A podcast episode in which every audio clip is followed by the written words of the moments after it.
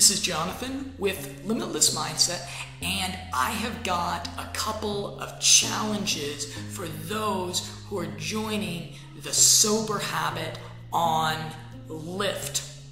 So, the first thing that you really want to wrestle with, if today is day one of sobriety for you, the first thing you really want to ask yourself is what is going to change? This could be how alcohol negatively affects your career, your family. It could be staying out of legal trouble. It could be making better decisions or taking better care of your body. It could be not wasting so much damn money or time. It's really important that you wrestle and that you look at okay, what is actually going to change as a result of my sobriety.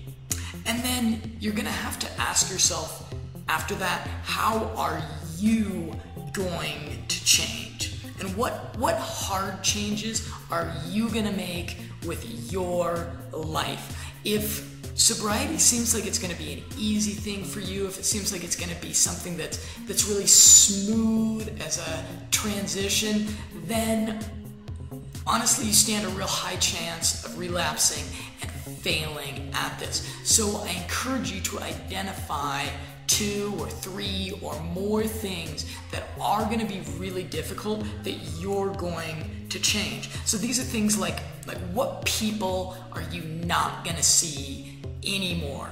What places are you not going to go anymore? So there's a thing that you hear a lot about having only people in your life that support you. And this is really bullshit. Your friends and your family members and your loved ones, even if they're really good people and really good friends, they mostly just care about themselves. What matters way more is the environment that you spend your time in. So you're gonna have to completely cut off some places, some activities, and some people that you hang out with. And honestly, you should probably just start unfriending people now. Another really important aspect of the motivation side of sobriety is to create a list of what are the fun things that you're going to spend your money on now.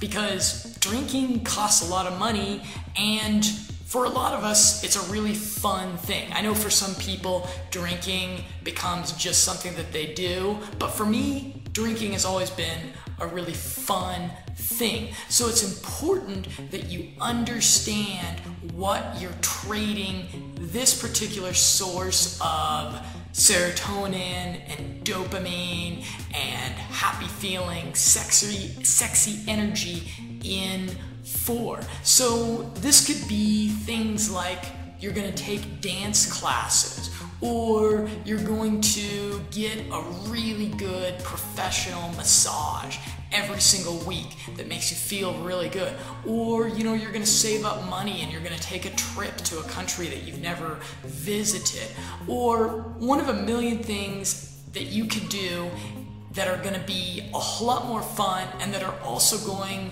to cost money. I think if you just kind of take the perspective of, well, you know, I'll have a whole lot more money in savings if I'm not drinking, for me, that's not quite sufficient motivation. So whenever I look at sobriety, I always think about what are the fun things that I'm going to spend my money on as opposed to alcohol. It's also really important to ask how you're going to manage your stress. Up until now, you've been using alcohol to manage your stress. And going forward, leading a sober life, you're really to have to find something that's just as effective to manage your stress. So, I'd really like to encourage you to be very proactive about setting up multiple mechanisms and habits of ways of managing your stress. And your success in sobriety, your ability to not fall back into your old patterns, your ability to evolve, it is highly, highly dependent upon this. So I encourage you to really take some time, take some mental energy to figuring out the stress management component.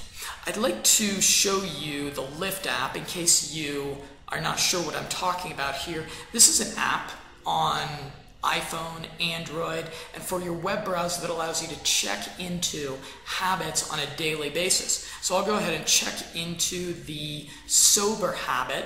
This is day 16 of sobriety for me. I don't really consider myself a really hardcore addict or hardcore alcoholic. What I like to do is I like to practice intermittent sobriety. So that means I do periods of between about 90 days and six months where I'm completely sober. And then after that, I'll do usually not a similar amount of time. Usually I'll do maybe a month, a couple weeks, maybe as much as two months of intermittent intoxication intermittently just because I found myself being successful transitioning back and forth. And so I use the lift habit when I'm practicing my periods of intermittent sobriety. And I encourage you to do the same. I also encourage you not to talk about it until you're at least two weeks into your sobriety. There's been over three different really conclusive studies done on addictions and goal settings that demonstrate that if you start talking about your goals and objectives for overcoming addictions or carrying on a more healthy lifestyle, if you start talking about them to people a couple of days into them, or you, you call up your social circle and are like, hey, this is what I'm doing now, or you post on Facebook about it your very first day, the positive emotional feedback that you get from your social circle actually works against the motivation mechanisms that keep you motivated and that keep you really consistent. So I encourage you to kind of actually keep your sobriety and keep this thing to yourself for at least the first two weeks. Of course, I, I would encourage you to share it with, with communities like Lift, with, with people that, that are all about supporting this. But as far as your immediate circle of friends and family members, I would encourage you to not ask for their emotional investment in this until you've made at least two weeks of progress. I'm Jonathan Roseland with Limitless Mindset, and I really look forward to a continued conversation with you about how you're dealing with your sobriety and the, the challenges and the experiences that you get out of it. Thanks. And don't forget to subscribe to this channel. Hit the subscribe button wherever you see it on the screen.